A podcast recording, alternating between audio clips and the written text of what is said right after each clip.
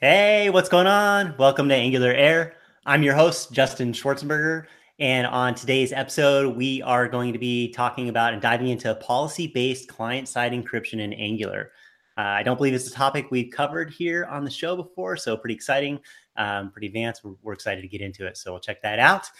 Uh, before we get into it, though, uh, we got to make a mention of Angular Connect. I mean, it's like right around the corner, a couple weeks away uh, November 6th and 7th in London, Europe's largest Angular conference. You can still get tickets for it. So uh, if you're in that neck of the woods or want to get there, uh, check it out. Uh, definitely go check that out. AngularConnect.com. I believe we have some speakers on our panel here that'll be there. So uh, always a good time. Check that out for sure. Uh, let's get into it. Say hi to our panelists, then we'll meet our guest. joining us today, we've got a full panel crew. Alyssa Nichols with us. Alyssa, what's going on? Hey, everybody. Really glad to be here. glad to have you. Austin McDaniel, what's happening, Austin? Hey, everyone. I've missed you all. That was kind of creepy. I think the audience is all saying, We missed you too, Austin, but I, I can't tell for sure. I'm, I'm that or they're all just creeped out. Bonnie Brennan, how's it going? It's great. It's great. I missed everybody. I'm so excited to have a full panel tonight. And I'm excited about this topic because this is something I know nothing about. So I'm going to be much smarter here in about an hour. Awesome. Awesome. Mike Brocchi, what's going on, Mike? Uh, not too much. Uh, happy to be back. I just want to be a little bit different. So I'm just going to say, even though it may not be true, I didn't miss anyone. So yes, you did. Just, just you lie like a rug. I didn't That's say it was Mike has pictures of all of us on his wall, so he just looks at them constantly and he feels comfortable, right? What What about that that uh, necklace I gave you with my picture inside of the heart? I hang it off of my webcam so I see it every time I look at my screen.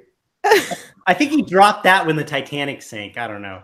all right, and our team guest today is Rob Pina. Rob, how's it going? It's going real well, Justin. Thanks for having me. I, I didn't know I was going to get a little heart pendant, so now I'm really excited. yeah, you're going to love Mike and Austin. awesome. Yeah, so yeah, it's great to be here, and thank. And I didn't realize I was going to have a full panel either. So you guys outnumber me. That'll be great. Yeah, I think everybody's very interested in the, in the topic. Uh, why don't you give our viewers a little bit information about yourself? Uh, before? Yeah. So I've been doing this a little bit longer than, than most of the, most of the people that I meet in the software business. I uh, got my computer science degree in 1984. Um, it was just kind of a, a new degree then.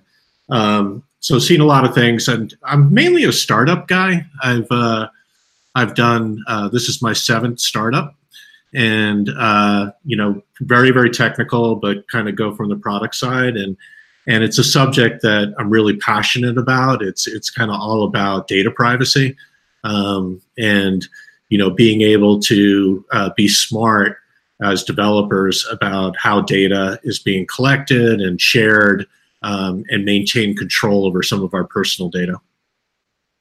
Yeah, and it's a it's a really compelling um, scenario here when we're talking about Angular and we're talking about this client side and these client side applications where all this JavaScript and logic lives in the browser. So now we there's a lot more stuff we have to think about in terms of security, right, for that data. Right, right. Yeah. So okay, before you get into that, can you tell us about the posters? The posters, posters behind me. Because I want to, I want to hear the story behind the posters. Yeah. So. Uh, What's up with that? The, I've got four kids, and one of the things that we really like to do is just go see Broadway plays. Or we live in Denver, so Broadway plays kind of tour here. So, and then we go ahead and we usually there's a um, a poster from the cast that the cast signs, and so we've always kind of made it a tradition to go up and meet the cast and say hello to them and kind of buy the poster with the signatures. So, Book of Mormon's my favorite. Um, uh, Wicked's pretty good. Lion King can't beat that. And we've seen a bunch of other ones as well. That's awesome. Yeah. Sorry, I didn't want to break the flow. I just had to. I, yeah. No, it's great. Yeah, if anybody hasn't seen Book of Mormon, it's it's definitely the best play in in the universe. So it's definitely something to watch. It's the same guys that uh, uh, did South Park. So very good. I like would not have put those two together. The Book yes. of Mormon and South Park. Right. Yeah. Justin, you were going to pipe in. Oh, I was just going to ask what uh, what's the next poster that's going up there? You have a plan for one already? You know, um, you know, we Frozen came through and we did not see it. So uh, so we kind of we kind of skipped over that. My kids are older, so I think I escaped the Frozen period. Um, if you have small kids, that was probably something you had to live through. Yeah, it's a good thing Uh, I've got my headphones on and my girls didn't hear you say that. because it could have been an issue. Yeah, uh, probably Hamilton would be the next one. I haven't seen Hamilton yet, and uh, oh yeah, you know that's that's something. I something. love that- Hamilton. Have you seen it? No, but I have the soundtrack and I know the words. To well, Awesome, okay, I don't. I can't sing all the words because it goes so fast, but I know the words and I can I can follow along until that yeah to a point, and then I just Okay. my son can know. When it comes through, I'll give you a call and have you uh, have you get me all prepped. There you go. I will do that. But first, you have to get us prepped with this privacy thing. Why All should right. we care? Should I should I dive in and tell you why you should care? Yeah. Okay, cool. Uh, Justin, why don't you, uh, if it's okay, can I project my screen? Yep, let's do it. All right. And I'm going to, you know, what I thought I'd do um, before I go ahead and uh, let me hop over here. Are you guys seeing uh, my screen, my browser? Uh, no, we don't see it yet. Okay, that's because I have probably have to click a button somewhere. Um, If you have more than one monitor, it's going to ask you which view. So it's usually on the in the Hangouts. It's the like a green screen icon on the left. gotcha. Yeah. There There we you go. go. All right. So what I thought I'd do is I, I kind of have a couple of different things to kind of take you guys through. Um, we'll definitely get into some code, and uh, there's a few StackBlitzes. These are public, so you can kind of follow along as I go. And um, uh, but we'll- we'll walk through and kind of show uh, concept by concept how we build that up. Um, Hey, Rob, can I, also- ask you one quick question before you get Sure. started? Because Yeah. I've been hearing, and I don't know a whole lot about encryption or, or security or anything like that, but I've been hearing that basically data encryption at this point should be pretty much a standard feature, right? I mean, if you're doing web design, like it's gotten so easy that there's no reason why you shouldn't, like, even if you don't have like a super secret website, this is kind of stuff that you should think about doing just by default. Yeah, absolutely. And I think I think that there's um, one thing that is a really really common uh, question is you know how does client side or end to end encryption differ just from HTTPS as an example, which is when people say encryption, that's normally what they think. And we're actually going to talk about something much broader than that. Um, so HTTPS encryption is just encrypting when it's on the wire. Um, but what we're going to talk about is where the data is always encrypted as soon as it's created and it doesn't get decrypted until it actually gets used. And that's what end-to-end encryption is. And so there's a nuance there that you know we'll go we'll go ahead and i'll keep coming back to that point. Um, but certainly um, you know we believe that i believe that uh, it's pretty critical to build a system like that today. And uh, just just you know full disclosure i work for a company that that's in this business. I work for a company called IronCore um, most of what i'm going to talk about is not specific to IronCore but i'll, I'll call out specifics of, of where that comes into play. Um, so i'll walk you through some angular um, some uh, some screen um, some StackBlitzes uh, which are like CodePen if you guys are familiar with that and then we'll also go through a little sample app and that's in a public repo so um, if there's interest, you can follow along later. Um, but just kind of, if you guys give me a little bit of setup time on slides, I'm going to start there. Um, let me pull this up. And I was trying to remember where I heard that name IronCore before because I feel like I just heard that like yesterday and I was like, oh, because I was stalking you online because you were coming on the show. oh, there we go. Yeah, it's a good name. Everybody, everybody likes the name. it's Um, cool. Yeah. So just kind of, you know, random, you know, uh, mandatory factoid. Uh, the human population produces 2.5 quintillion bytes of data per day. Um, so quintillion is uh, 10 to the 30th. So that's a lot of bytes. And we're contributing to it today with our video and our, our Slack. Um, but we're not the only ones. And the problem that that we're starting to see um, you know, with all the different privacy and data breaches that happens is um, as software developers, we've been pretty loose about how we handle the data that's entrusted to us. Um, so if I go out and I say, uh, um, I think Mike, I think you said you're from Pittsburgh. Maybe I were to say that I was a Steelers fan, and I go ahead and I uh, I indicate that, and all of a sudden that gets shared with Facebook, and I've started to. I've indicated to the world that I'm a Steelers fan, and that's something that I'm personally embarrassed about. I don't want anybody to really know it, but all of a sudden it's out there in Facebook. Um, so Facebook, in turn, uh, is loose with that data as well, and uh, you can go ahead and anybody can go ahead and authenticate using your Facebook information. And there's a case called Cambridge Analytica um, that made the news where uh, there was an app that would do a personality quiz and they would associate your likes and your friends and your social network with how you answered certain personality questions. And they in turn sold that data to Cambridge Analytica. Um, and Cambridge Analytica used it to predict how I would vote in an upcoming election and would target uh, misinformation at me in order to either encourage me to vote or discourage me to vote. Um, so that's kind of an example of how this 2.5 quintillion bytes of data kind of gets out of control. And the key part of it is um, everybody thinks about this topic as security, and that's actually important. But what I'm talking more about is privacy. And privacy is this idea that once I let my data onto the internet, do I actually have any control of where it goes? And uh, really, what we're talking about today is a way to make sure that I have control. So I'm going to pause there and see if there if that makes sense so far. What do you guys I, think? I just need to clarify that I'm not a Steelers fan. Okay, other, good. Other than that, everything else sounds really good. All right, cool, cool. All right.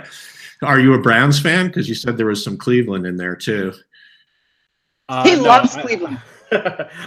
okay, you are a Browns fan. That's okay. No, Baker, Baker Mayfield looks pretty good, I gotta say. All right. So what we want to do conceptually is we want when we create data, whenever it gets created, we want to put it in this protective seal. And we're going to talk about a special type of encryption that does that. And so then when we share it, we have uh, the ability to say who can and cannot access it. And we're going to do it in such a way that anytime it gets passed on, we will be able to see who's accessing the data. And the way this works is there's kind of, I call it a phone home. Um, but basically, anytime the data is used, there's a very lightweight service that you go back to to give permission to access the data. And so you get a complete um, transparency into who's accessing the data. And that doesn't matter regardless of where the data goes, uh, any type of cloud service tape backup, devices, etc. And the biggest thing is if I decide at any point in the future that I no longer want to share the fact that I'm a Pittsburgh Steelers fan because uh, I'm applying for a job and the my hiring manager hates the Steelers, I can go ahead and revoke that access. Or if it's an embarrassing picture from you know my my frat days, um, and this is this is something that goes to uh, the heart of a privacy right that if you've heard of GDPR in Europe or the California Consumer Protection Act, um, there is something called the right to forget. And we live in a in an economy where our entire lives are recorded. So uh, you know, twenty four seven, basically our entire life is there. And one of the ideas that's emerging is human beings should have the right to be able to forget uh, to erase certain data. And so that's actually being legislated in the European Union, and it's very, very tricky to implement technically. So this idea of revocation becomes important for that reason. Yeah, I was going to say this sounds like black magic. it is black magic. It is. And so the, the, you know the big question, and that's my setup. And I kind of said I'm passionate about it. I kind of joke around and stuff, but um, but it's it's actually you know i've watched a i've been doing this for a long time and i like to start out that way because i like to kind of impress that the stakes are pretty high you know it really goes to you know how we're how democracy is going now we're now we're basically you know my refrigerator is now a uh, a computer that that keeps things cold so everything is basically connected to the internet and so we're living in a time where as a software developer um, you know how you treat data and how you secure data can actually have very significant implications. So that's my serious part of it, um, and kind of how, and, and then I go into the fun part of it, which is just how we do it. And so this is not just like if we're building an app that's a new social network and we're you're doing that sort of share of that information, but I mean any type of app that we're building that we're collecting user type of data, right, is something that we're Yeah, yeah, passing on. exactly. And and consumer examples, you know, are are a little bit they're familiar, so a lot of I go to them, but but really the application is more B two B and enterprise. Um, so that example of data proliferation that I gave, there are many, many examples I could give, but one of them is uh, from the U.S. Defense uh, Department, and uh, they basically, you know, they put out the specs for uh, a fighter pilot, uh, a fighter jet, and it had all of the blueprints and all of the information that got shared with the contractor, which got shared with the subcontractor, which got shared with another subcontractor, and that subcontractor got hacked and ended up that China, in this case, got all of that intellectual property. Um, and so the, the issue there is not necessarily that the data wasn't secure in the first place, but the fact that data gets passed on. I mean, there isn't any application you can write today that doesn't use you know a bunch of different services and doesn't have a partner ecosystem and so it's it's this ability to control data after it's escaped that, that's I think uh, I think a good way for like consumers to think about this is you know we deal with things like DRM uh, uh, for like movies and music and things like that, and it's kind of been controversial, but this is kind of like DRM for my data. Austin, what's It's DRM stand for? Digital rights management. It's a that's a great great example. Actually i've never heard that before. I'm going to steal it but that that's exactly kind of what it is.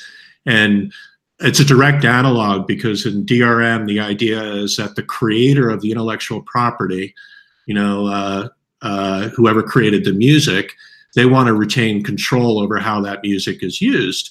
Um, and so this is the same exact idea in a way right now we're creating all this data that by the way is extremely valuable from a monetary perspective and yet we give our rights away to it so great example Yeah, and I think another thing is like, um, you know, your Cambridge Analytica example, right? Like that was some that was pretty controversial in the news as and touted as a data breach, and that really wasn't a data breach, right? Like people were giving that data away. Uh, exactly I mean, you could I- say it's like morally gray area, but at the same point, you know, for consumers, you know, that are doing this type of thing, they need to be aware of what they're agreeing to. You know, all those Facebook quizzes and things like that, they're just data traps uh, most Yeah. of the time. And why Yeah, and you- you want make a my really- email address every single time I shop at any store? Like I can't buy anything without them asking for that. Why do they care Yeah. so much? yeah well uh, money? two points there i think one one is um, uh, the first one is you make you made a really good point about in Cambridge Analytica. There's no breach. Basically, um, you know everything was by the book. Actually, there there there are some terms of services that were violated by Cambridge Analytica, but but but basically everything was by the book. It's really by design.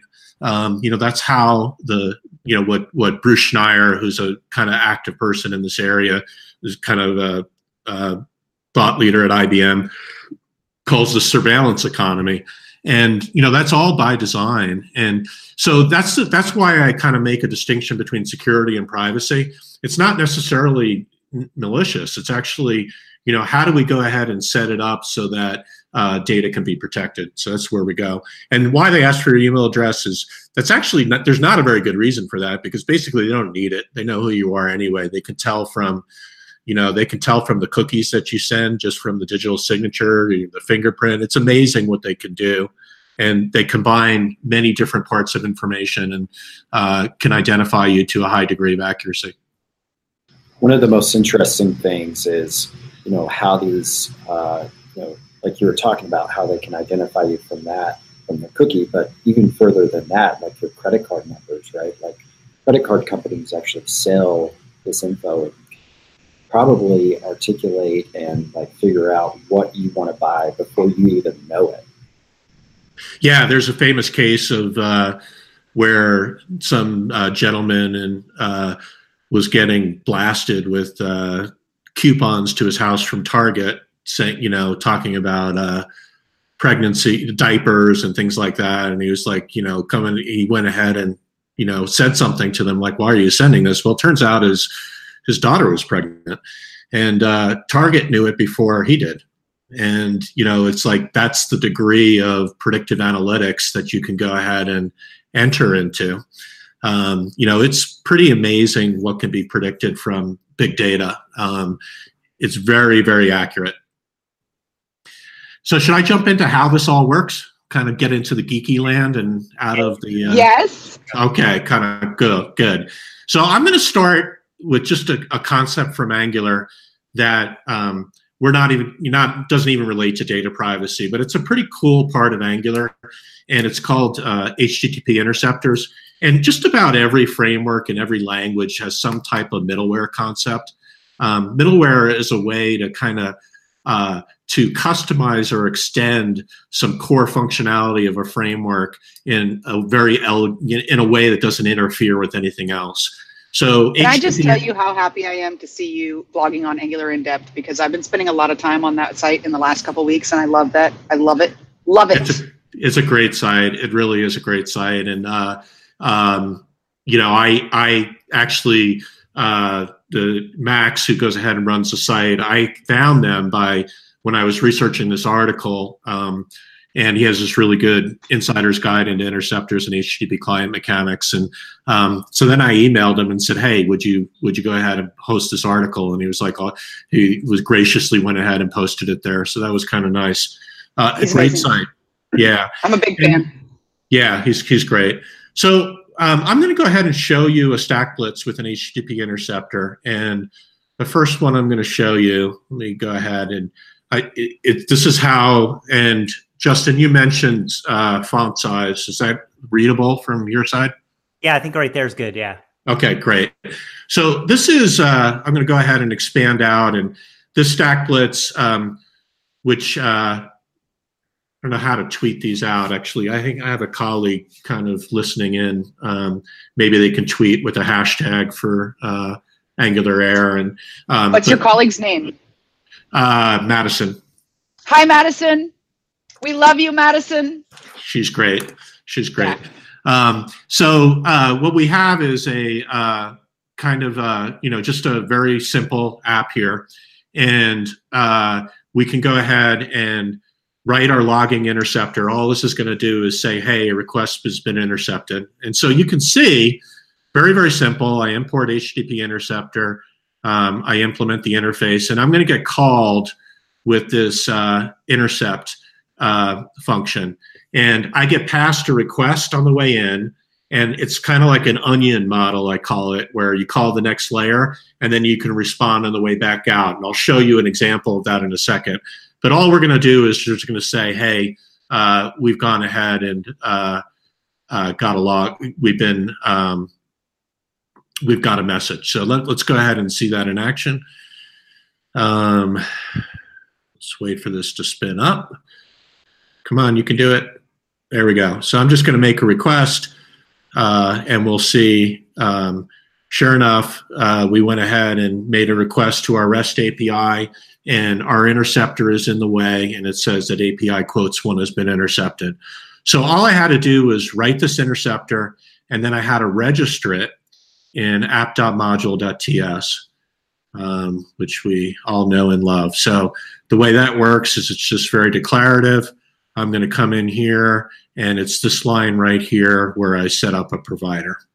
So we're going to go ahead and use that concept to slide in an interceptor that does this very special type of encryption. And really nothing else about the application is going to change um, except how we configure the policy for the interceptor. So I'm going to show the mechanics of how we do that first um, the, the next step of this, if you will. And you can read about it in the article too. Here again is another picture of an interceptor. We're wrapping an HTTP service. We intercept requests. We get a chance to modify the request and the inter- and the response. Interceptors so, are one of my favorite parts about Angulars. HTTP. They're so powerful because you can do things like error logging, like I think you have there, where you know if you know an endpoint fails, you can you know attach JWT tokens, you can hook up analytics. There's so many things you can do with it, and so cool. And I, I hardly ever see anyone like talking about them, so I'm super pumped. Yeah, yeah, and it's uh, it, it, it is really cool, and it's not it's not that hard either. It's like you know, on a scale of uh, you know hello world to observables at the top, you know, it's kind of like uh, a third of the way up the scale. You know, it's it's not a very difficult thing to get wrapped around. So, um, so very approachable. Uh, Bonnie, I think I cut you off. You were going to say something. I was talking about black magic and interceptors. Oh, okay, cool. Yeah, it's a good it's a good black magic thing.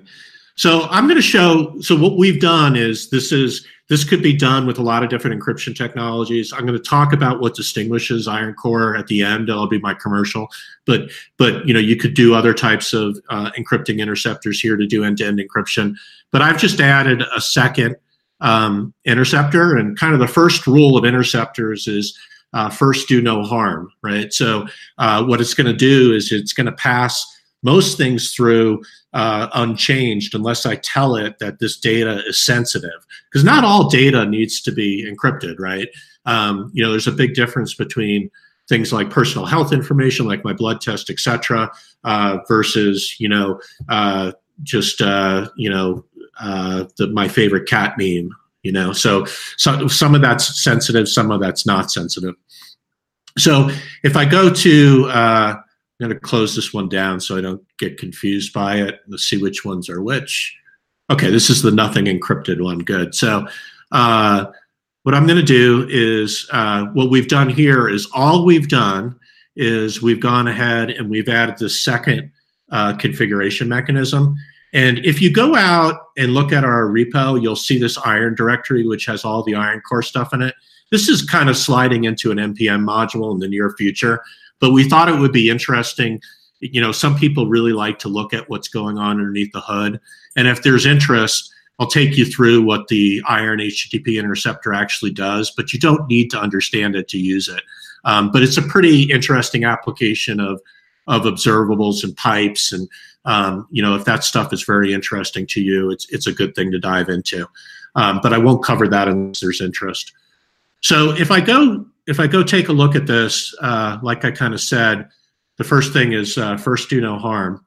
So uh, all I've done is I've added this encrypting interceptor. And what I'm going to do is make a request. Come on. All right. And uh, what we'll see in the console here, in the developer console, is that the interceptor's logged a couple of messages. And it looked at the request, and uh, in this case, it was asking for a quote from the API. And I think we have a Ben Franklin quote: three can keep a secret if two of them are dead." It's kind of a good, good secrecy quote. Um, and what happened is there's this thing called an iron policy that's attached to the request, and the kind of the title of the talk is policy based, and I'm going to talk about the concept of policy, how it works, and why it matters so much. But just how it works is that there's a little policy that's kind of put on here. And the policy in this case um, wasn't there. So it kind of defaults to a policy that says, hey, don't do anything. And lo and behold, uh, the body of the response and the and you know the the is left alone and I go ahead and get what people call a plain text. And so I just get that back. Uh, three can keep a secret if two of them are dead. So that's the first do no harm. Now, what I'm going to do, and I will pause for a second here uh, once I set this up. But in the article, we walk through this. The, the next thing I'm going to do is I'm actually going to run one that actually does do some encryption. And me kind of check in with you guys. How's this going so far? Yeah, it's going good. Okay, good. All right. So what I'm going to do now is I've got a third StackBlitz. And in here, I'm going to show this later on, but we've got a, uh, we've added a class that we're storing in our back end. And uh, I'm going to show you a little example using Star Trek because that's for my generation later on. Um, but what we've done is this particular order class uh, using uh, best pra- Angular best practices. We have a REST endpoint and it's mapped. Actually, I lied to you. It's in, in the GitHub repo. We use best practices. Here we don't. Um, but this is going out over a REST API, and the idea is normally I would have a service that would go ahead and do uh, CRUD operations, create, read, update, and delete. Um, but all I'm going to do is I'm going to go ahead and set the policy that this order is top secret. And so it needs to be protected as a top secret piece of information. And so uh, if I come over here, and this time I'm going to go ahead and give a title to the order. We say, what are the rules of engagement? Um, and Captain Kirk always says, we're going to set our phasers to stun. And if I go ahead and create that order, you'll see what's happened is the interceptor has gone ahead and looked at that policy and that decorator that I put on that class told told the interceptor that this is top secret data and it needs to be protected corresponding uh, in, in concert with what top secret data is. So it went ahead and transparently behind the scenes took the order beforehand and went ahead and turned it into an encrypted document. So nothing uh, goes out to the server. So right here, everybody kind of says, well, you know, isn't this kind of what HTTPS does? And there's some really big differences that are going on here, and it's subtle if you haven't been exposed to the encryption world before. But what's happening here is the only way this data can be decrypted is with the private key that is on my client device. So nobody else in the world can read it except for the person that generated the data. Um, so except, the data is. Go ahead. Can I hold you for a second? So sure. If your client is encrypting data, then the client has to have the key, and the key can be accessible. You, you could unwind the JavaScript and figure out how to make the key. Yeah, so there, you know, there are techniques with the Web Crypto API, and we use, you know, some very fancy things that uh, I can go ahead and um, send send information out um, on this. But the idea is, is that, you know, what you've talked about is how do you keep browser secrets secret, and there uh, there are certain techniques between the Web Crypto API and then using a trick with iframes and web workers to go ahead and actually create a different domain that allow that to be very, very difficult to do. Um, it is a little bit safer if it's not in a browser. If it's uh, on a mobile device, um, it's it's a safer environment, but you get a much higher degree of of protection here. And the other part of that that I kind of like always call out because endpoint security is really really important um, and you want to go ahead and make sure that you know you, you you pay attention to endpoint security. But we're still talking about privacy mainly. So we're talking about not even a malicious actor but just the way things are designed in general. Um, this is the same thing that happens with whatsapp or signal for example. So let me pause there and this is a this is an area we can dive into detail. Um, do you want to kind of go further down or do you want me to keep going? One thing uh, before you like go too far off track, I, I did. You, you, mentioned that um, you know at, at, first glance, you know, you would say, "What about HTTPS? Isn't that what this is supposed to do?" Can you expand on why uh, what that doesn't cover that this does? I think I have sure. an idea, but yeah.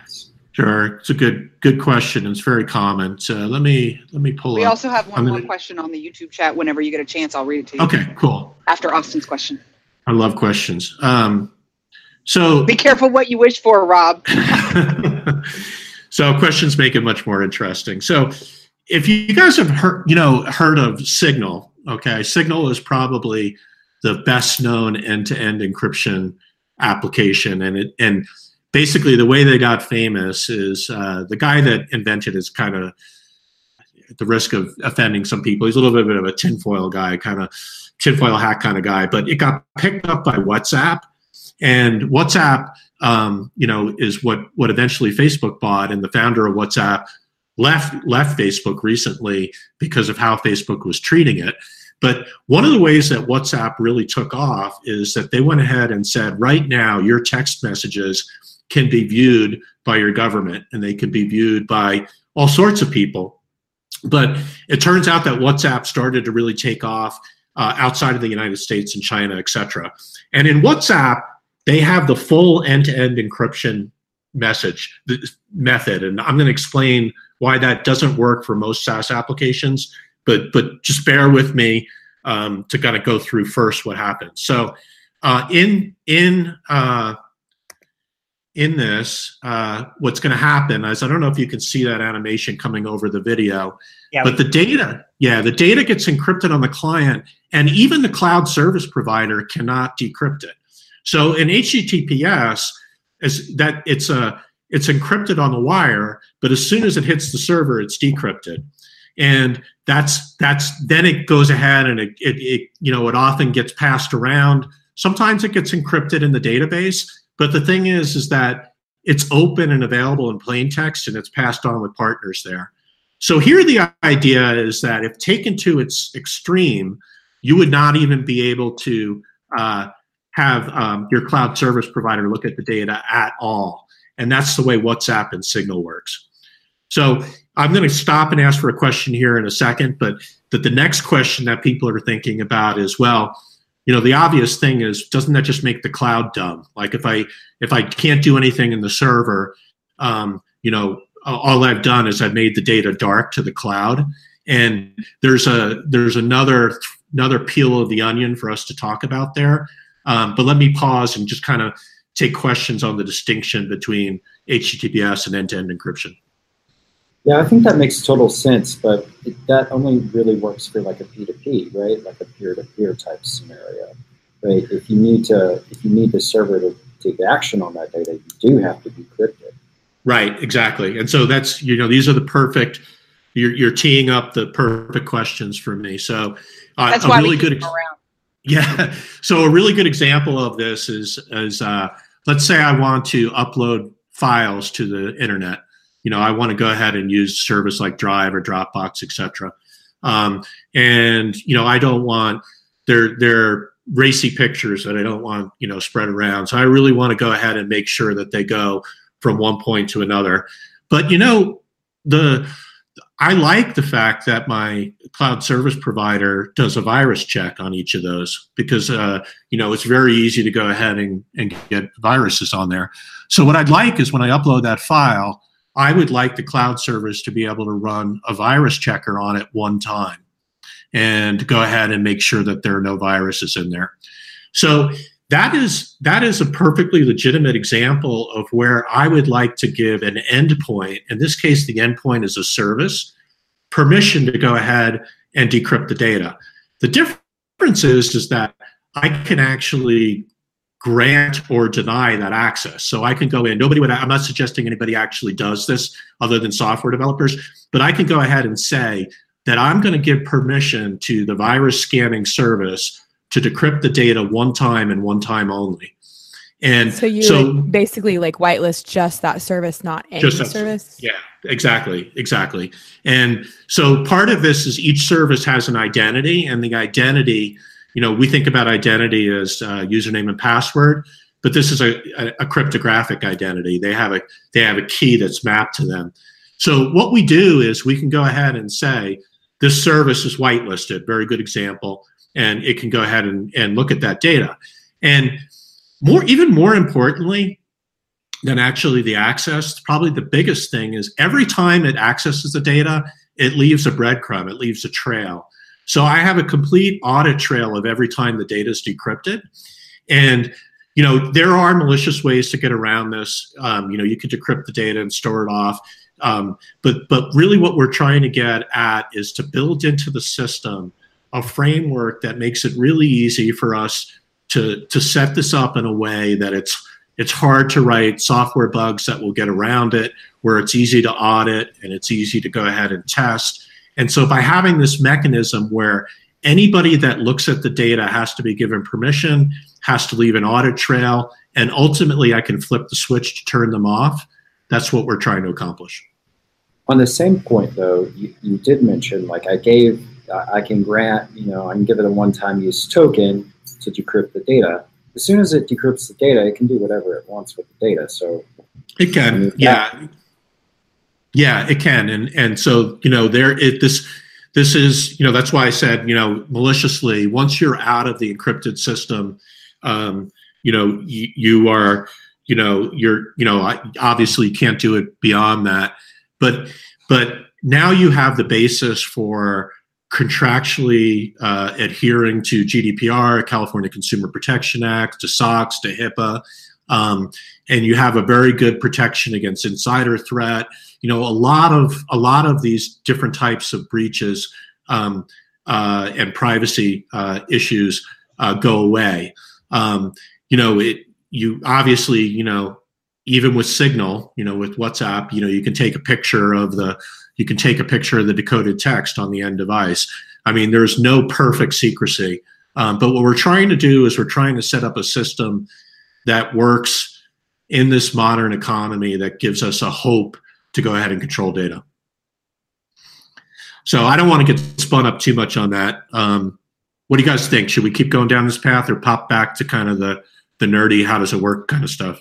Bonnie, did the question get answered from the stream? Well, it was there was a question. I I, I didn't want to say it because I told Zama on the chat that I, I feel like Rob's going to get to this any second now, and I and I don't want to interrupt him because I think he's going to cover this. But I'm just going to throw the question out there, and then if you want, Rob, you can circle back around to this later because I also am adding a little question of my own. Uh, awesome. So Zama's question was, how can the server decrypt it? But also, then my question, which might actually be a good question for the end of this episode after everything is, but I'm but I'm just wondering about this. Um, so if you if they know how you're doing your encryption, then then you would think that the bad guys would try to find a new workaround. Like every time you come out with something to keep them from hacking it, they're going to try and hack your your protection. So then, if I use this, then like coming on Angular Air, aren't you telling them like how it works and making it easier for them to? I, I mean, I'm glad you're teaching us, but I don't want you to teach the bad guys at the same time. And how can we uh, how can we protect ourselves? Yeah, I mean that so, is that's literally the entire cybersecurity industry, right? Is is you know once you figure out something, right? Like the bad guys have probably already figured it out, and you need to adapt and change. So well, that's why I said it might be good to circle back around to that at the end because I don't want to tear you off track. But also, Rob, I'm getting really worried about your uh, laptop battery, and you should plug it in. Oh, it's stressing me out, man. Thank I don't want to lose you. There's so much to learn. All right, one second. know, I have it. I'm really glad that you're on top of that. Um, so, so a couple of questions there because we can go down this forever, and I'll, I'll, pop back out in a second. But, um, but the, uh, but you know, one of the things about cryptography is if if you can go ahead and break cryptography by knowing the algorithm, it's not good cryptography. So the idea here is that uh, you know that you can know the algorithm but you still can't go ahead and break it and so um, any you know the hard thing about starting a, a company that is is you know deals with encryption and you know if there are any like crypto nerds on the on the call is kind of proving it so um, you know i mean there are definitely nerds on the call Yes, crypto nerds are a special category. Trust me, it's like you know beyond that. But uh, but the idea is that uh, actually i'm not going to go i'm not going to get it from there so. But this has been audited and presented at the acm and you know all the different things that you'd kind of expect. And you know we basically have set it up so that you can know the algorithm and you're not going to be able to break it. The thing is is if you know the private key you can break it. So it's the private key that really matters in all of this. Um, so i'm not going to I'm not going to dive into that because I think we'll be down a big rat hole. I'm going to pop back out, but I will come back to this at the end and we can look at how much time we have because I'm noticing it's we got about 15 minutes. So let me let me pop back. Um, so kind of coming back to to this this the last thing that I want to talk about is just this idea of policy, and you know we kind of said policy based encryption, right? So I, you know, we, we went ahead and if you think about any type of software application, if you you probably are going to do a data model, and when you do that data model, there's going to be certain information that is re- it has regulations applied to it. There's certain information that's going to be very sensitive, and what we want to be able to do is we want to be able to set up a data privacy policy. And actually, we talk about this concept of a data privacy architecture, and you want it to be policy driven. So here I kind of give a couple of examples of where, hey, intellectual property, I just might want to call that private. A medical record, I might want to call that personal health information. A contract with a big company, I might want to call that legal information. And so the idea is that what we want to get in the habit of doing is just classifying the protection level of different types of information. And we want to do that declaratively. Um, so if, uh, you know, if, if the, the concept of declarative versus imperative programming, imperative is where you say, how does this work? Declarative is, is where you just declare what you want to have happen. CSS is a very good example of declarative versus imperative programming, where I can go ahead and say, I want the text in the center of the screen. And it's left up to the browser to go ahead and figure out how that text is in the center of the screen. Um, so we want to do that same thing when we when we get into the privacy realm because if we relied on thousands and thousands of developers to each write their own algorithm for centering text on the screen we would have a lot of unusual definitions of centering text okay? But you know the idea that we have a very simple way that we can say that is one of the ways that it makes it work. It, it makes it um, certainly a lot more productive but it also makes it easier for a designer to look at it and say, yeah, that's what I wanted. We can test it, we can audit it.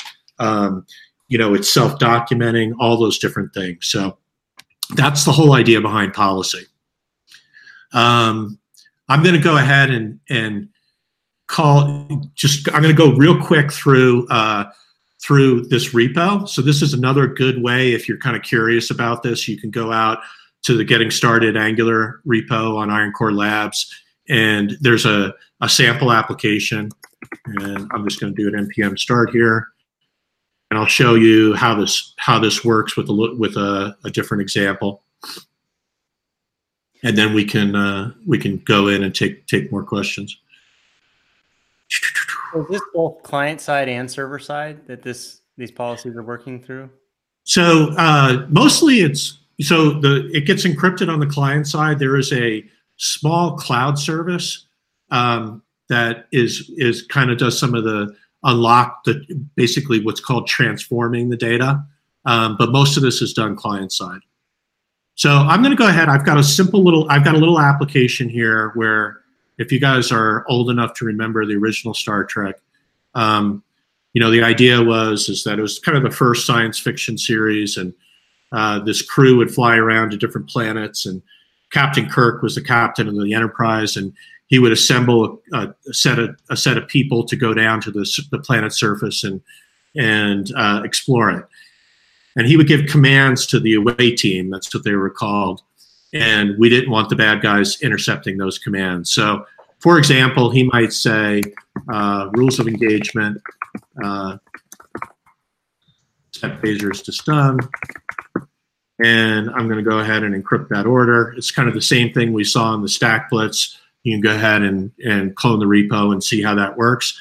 But if I go ahead and I say, okay, I want to um, look at this from a different perspective. So I'm going to log out as Captain Kirk and I'm going to log in as Mr. Spock.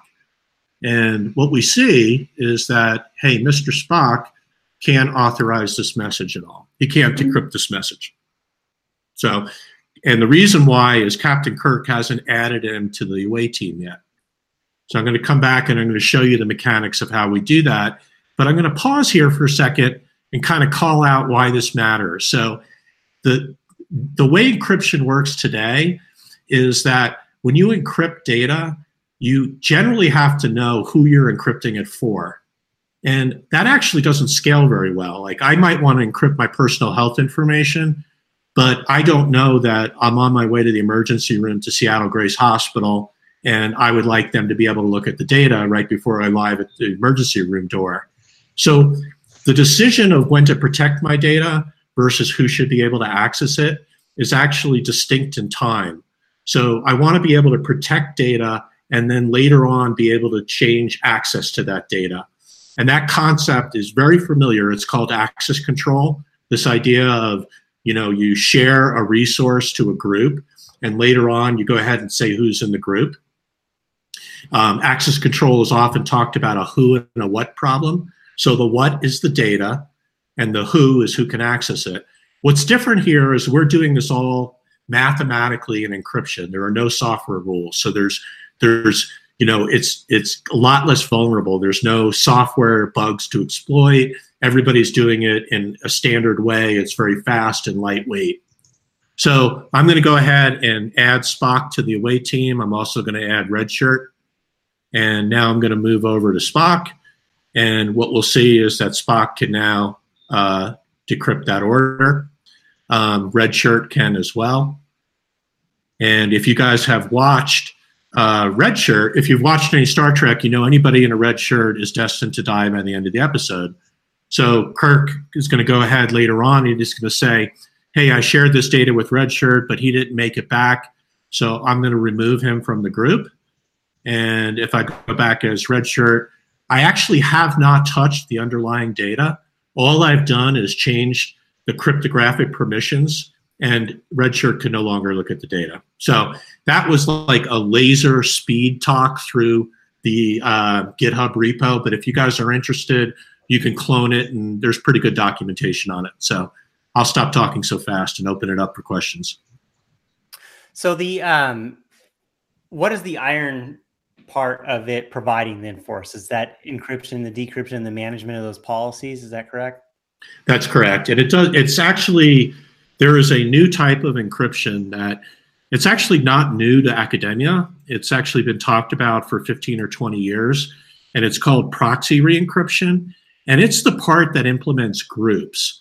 So um, the big thing that IronCore is providing over kind of standard encryption technologies is that, uh, and you know, I know this stuff is some pretty deep stuff, but like if you're familiar with PGP, um, you, let me see if I can find a PGP example.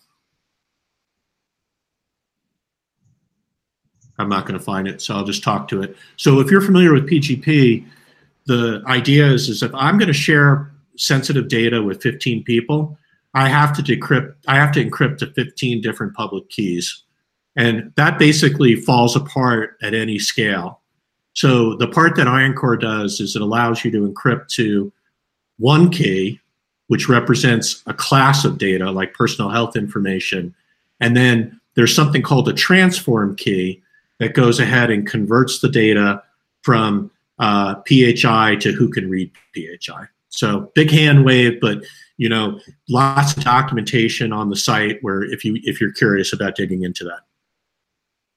So really, kind of to dis- distill it down, is we've got Angular application leveraging HTTP interceptors to handle all the GET requests and POST requests to then go and say the data that's going over the wire, we are going to encrypt it or decrypt it depending on what direction it's coming. And then based on the user that's logged into our app that we're tracking, we're going to identify whether or not that decrypted data should be should be decrypted in that HTTP interceptor so that our application can use it. That sound correct? That's correct. Yeah, and a little bit, a little bit of a couple little nuances there. It's that it's going to be encrypted throughout the system. So, like in Facebook's example, in Cambridge Analytica, Facebook, when you know they they had a partner, they would contractually have to store the data in an encrypted format. So Facebook would be able to see that they had passed the information on to Cambridge Analytica. They'd be able to see how Cambridge Analytica was using the data, and they'd be able to revoke it. So it's not just over the wire, it's the lifetime of the data. And the, the decryption on the client only can happen because there's a private key that's kept on the client that doesn't go anywhere else that allows them to decrypt the data. And then what's the validity of that um, logic that does the decryption uh, in terms of lifecycle for for you know we get down the road and that co- code gets updated and now all of a sudden I can't decrypt my data that's out there stored.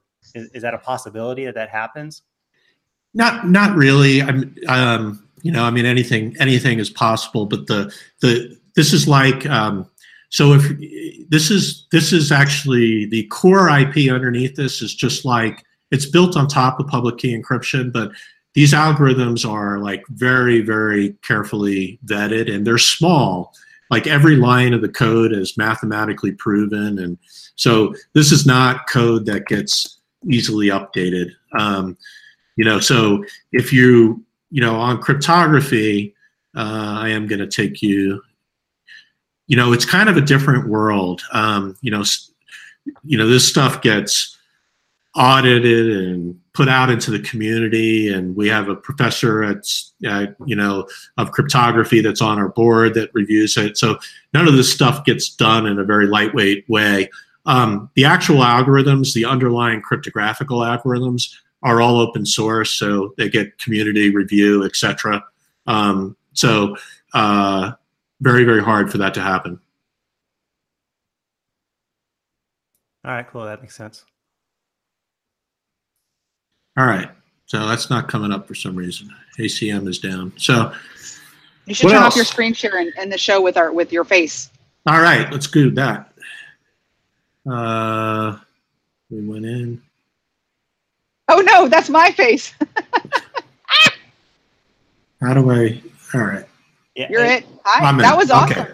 Yeah. I'm good. Really good. Yeah, it was really fun. It went. It flew by, man.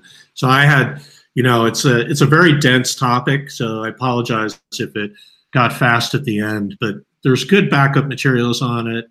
And you know, my one message here is that if you're a software developer, um, this matters.